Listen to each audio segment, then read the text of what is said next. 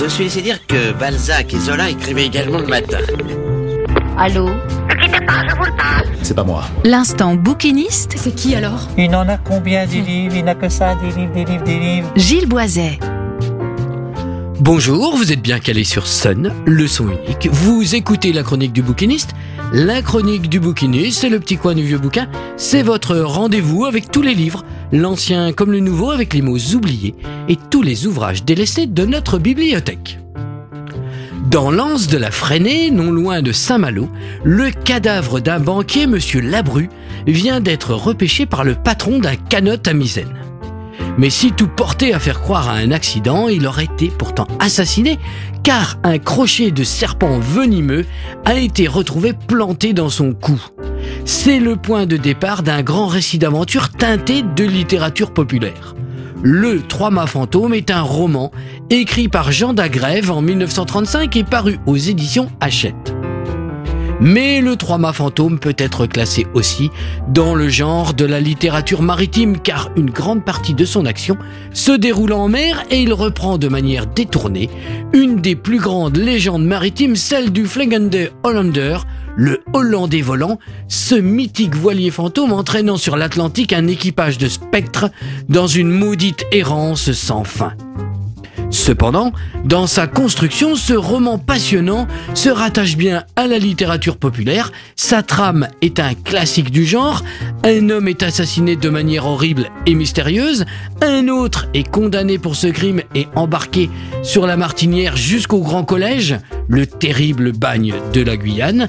Mais cet homme, ancien médecin de marine, clame son innocence. Il était fiancé avec la fille de la victime.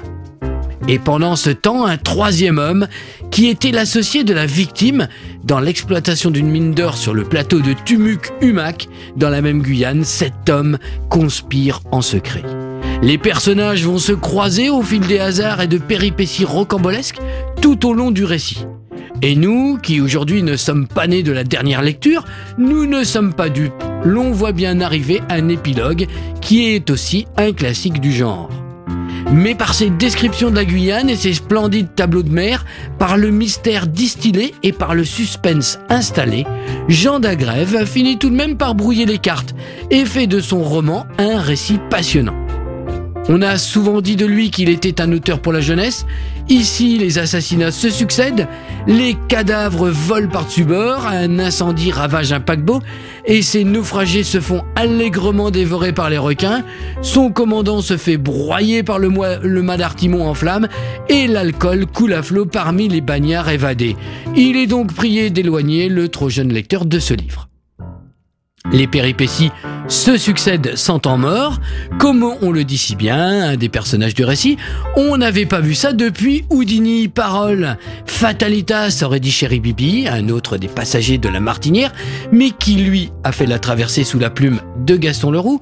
Que l'on se rassure tout de même, tout mystère a une explication rationnelle. Les vieilles légendes de mer ne sont qu'imagination de vieux marins chimériques influencés par des histoires de vieilles bonnes femmes. Et comme chacun sait, la justice triomphe toujours à la fin. Voilà, c'était la chronique du bouquiniste, le petit coin du vieux bouquin. Vous êtes toujours sur Sun, le son unique sur le 93 de la bande FM à Nantes, le 87.7 à Cholet et sur la radio numérique à Saint-Nazaire, Pornic, Angers et La Roche-sur-Yon. Portez-vous bien, bonne lecture, bonne semaine et à vendredi 17h15. Ciao ciao Réécoutez cette chronique sur le site et l'appli de Sun.